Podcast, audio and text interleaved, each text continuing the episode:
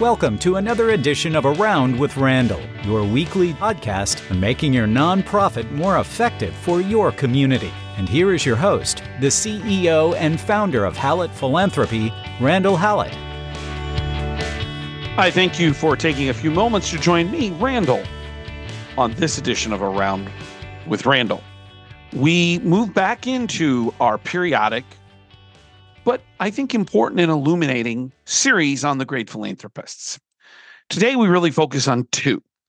And sometimes it's unfortunate that it takes the loss of someone to really elevate their philanthropy, particularly people that have a persona, a notoriety that goes much beyond that philanthropy.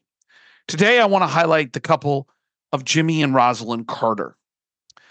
There will be some that will say something about his presidency. There will be some that will say the issues of that time when he was president from January of 1977 to January of 1981 were racked with all kinds of things. I'm not going to get into the political today because I don't think that that's relevant to the actual conversation.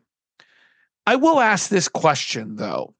When we look at presidents, how many presidents can you think of whose life is almost highlighted more so by when they weren't president, particularly post presidency, than they were during their presidency?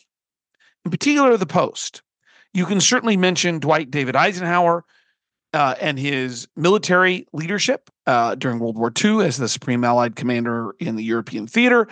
You could mention uh, certainly Ronald Reagan who had a movie career. But think about the world after they became president, or for that matter, anyone else. And I think what you might find is, is that life wasn't as not- wasn't much notoriety maybe an exception for Teddy Roosevelt and what he did after uh, he left the White House in 1909 after not running in 1908. It's really kind of fascinating. And yet, the Carters, in particular Jimmy Carter, but Rosalynn, who he called his equal in every way, maybe their greatest contribution to this world happened post presidency. Think about this it's 2024 here in January. That is 40 plus years removed from when he left office, when they left the White House. And yet their life in giving back as philanthropists is enormous and was done almost entirely in terms of the largesse of it post presidency. That's remarkable.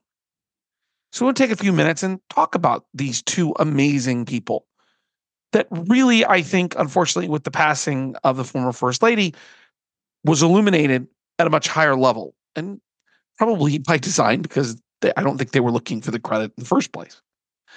Uh, starting with Jimmy, Jimmy Carter was born in Plains, Georgia, all the way back in the 1920s. Uh, and interestingly enough, Rosalynn Carter was born three years approximately later in Plains, Georgia. And in fact, Rosalynn Carter's closest friend, or amongst her closest friends, was Jimmy Carter's younger sister growing up. They lived very close to each other. And it wasn't until their first date when Jimmy Carter was beginning to head towards the Naval Academy. Actually, I think he'd been admitted. They have their first date. Things move quickly, and they don't finally get married until 1946 as Jimmy Carter's coming out of the Naval Academy to serve as an active officer in the United States Navy. They go begin their lives in the Navy. Upon a loss, loss of a father, Jimmy Carter resigns his commission and moves back to Plains, Georgia with his family, where the both of them begin to take over various business interests that the family had. The most famous being a peanut farm, which you always heard it was Jimmy Carter, the peanut farmer.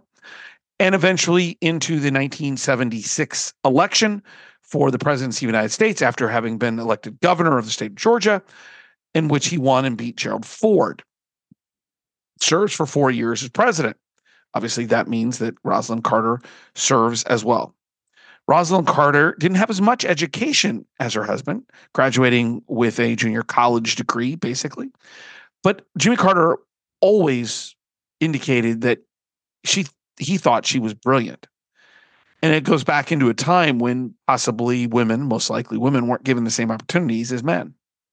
Post presidency, you can imagine it's kind of tough. You are limited in what you can do.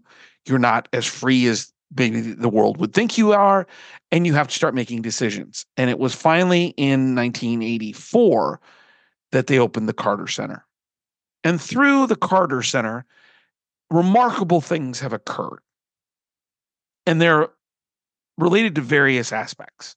And that's really what I want to spend about four or five minutes talking about, paying tribute, and really what we can learn about their philanthropy. The first, maybe maybe major philanthropic thing that they were involved with actually took place during Rosalynn Carter's t- time as the first lady, when she did a multitude of interviews on mental health, and actually was a vibrant part of some congressional legislation in 1977 and 78 around mental health challenges and how hospitals, government, communities, nonprofits need to be paying more attention to it.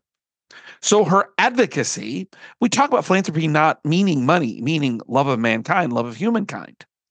Well, that's what they were professing at the time. And I don't think Jimmy Carter, if you could get him to comment today, although he is pulled back from the world as he's lost his wife of 70 plus years, would tell you that they ever wanted to be rich. And what they wanted to be was influential in making the world a better place. That's the essence of philanthropy. In any case, in 1984, several things began to happen. Uh, number one is is that they opened the Carter Center, and we'll get into that some of the details there. I think the other thing that came from this is that they began a lifelong or rest of their lifelong connection, actively involved, not using their name. I mean, using their hands into the thing that they're probably most famously connected to from a charity perspective, which is Habitat for Humanity. Now, Habitat was founded in 1942 and not by the Carters. But if you look at the growth from the early 1980s when they became affiliated, what they kind of call the, the, the Carter connection, the Carter work, the Carter engagement, to today, you can begin to see that the work of Habitat for Humanity grew exponentially. In that 40 years since their initial really deep connection with Habitat for Humanity, there have been more than 100,000 volunteers worldwide throughout 14 countries, and they have built more than 4,000 homes. Did they give all the money for those? They did not. Were they the reason philanthropy occurred in most of those opportunities and impacts into community, people's lives? You're darn right. That is an immense contribution to our communities where people either were looking for second chances, first chances to get their lives square and to achieve what we've always kind of constituted as the American dream to own a home.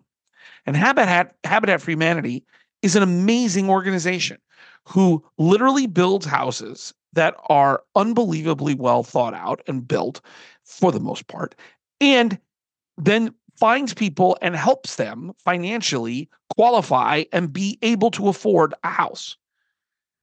And that structure, it's just not the building, it's the process of helping people budget and get loans and have accessibility to finances and resources to get them into the home that's probably even more important than the house itself. And that's being done all over the world now because of the Carter Work Project that started in the early 1980s with Habitat for Humanity. But that humanity caring pers- perspective and vision isn't limited to just Habitat for Humanity. And by the way, when I say they got involved, there are pictures of Jimmy and Rosalynn Carter in their 90s helping to build a house. Were they lifting the major beams? They weren't.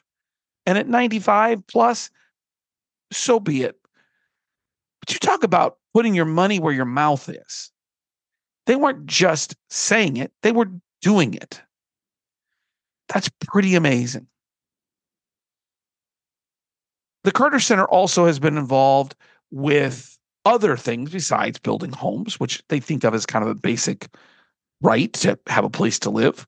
They've been incredibly involved, as Jimmy Carter was when he was president, with peacemaking initiatives, whether it was in countries like Tunisia, Sierra Leone, Zimbabwe, Bolivia, uh, Guinea, and the issues of free voting and of democracy being pushed throughout the world.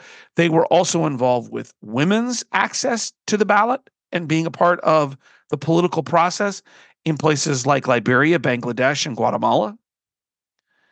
They oversaw as a kind of what I would call election monitoring in various ways through Latin America, Africa, and Asia to ensure that access for information was shared.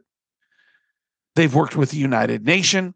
They've been involved with conflict resolution when we talk about, and that's you might think about the Nobel Peace Prize that uh, Jimmy Carter was awarded in, during his presidency, but going on into uh, Mali and Syria and the Israeli Palestine conflict. And I don't mean the one right now, but prior.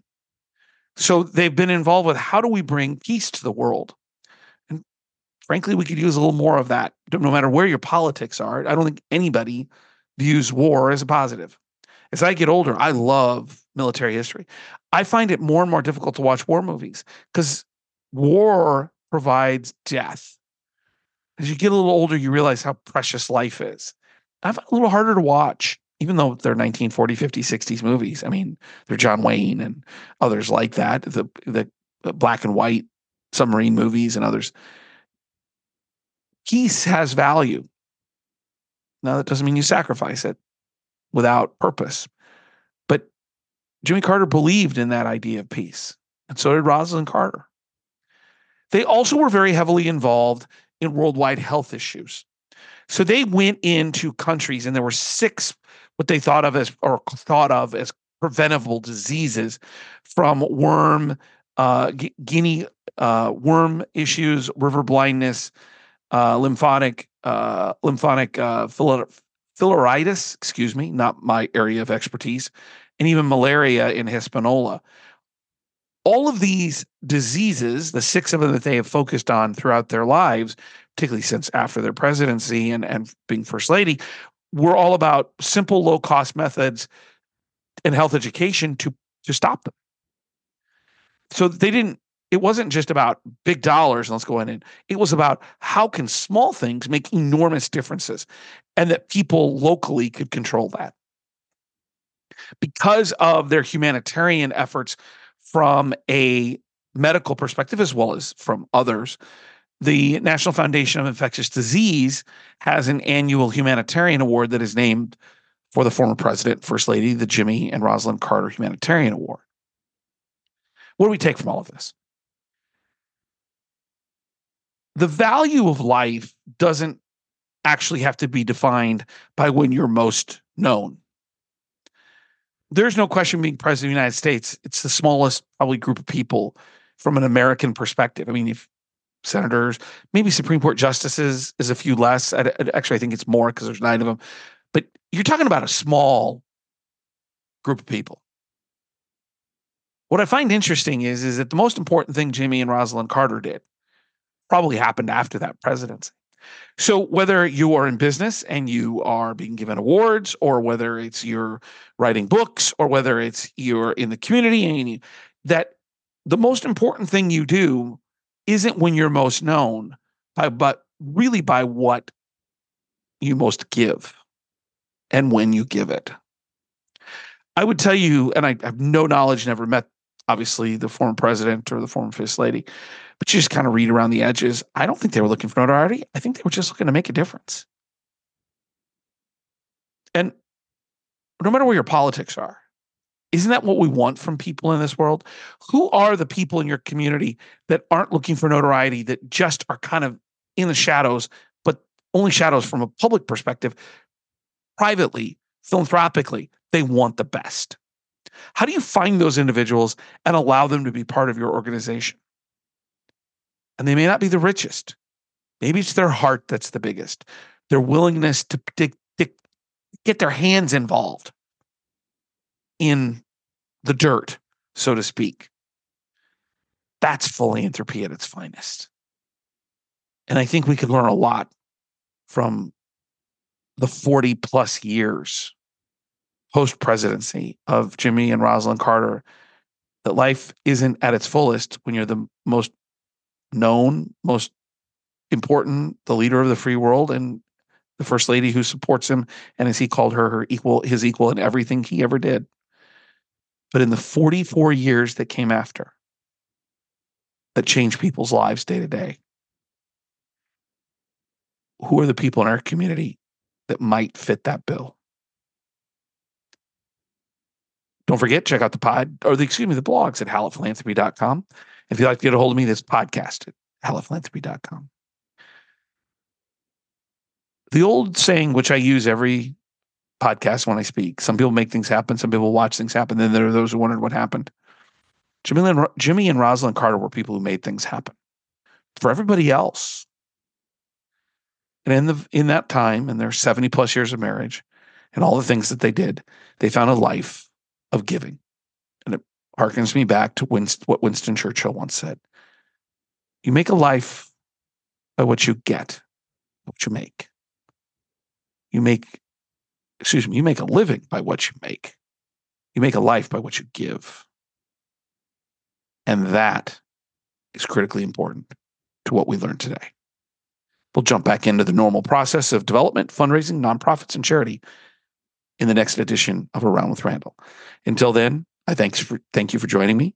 I look forward to seeing you the next time. And don't forget, make a great day.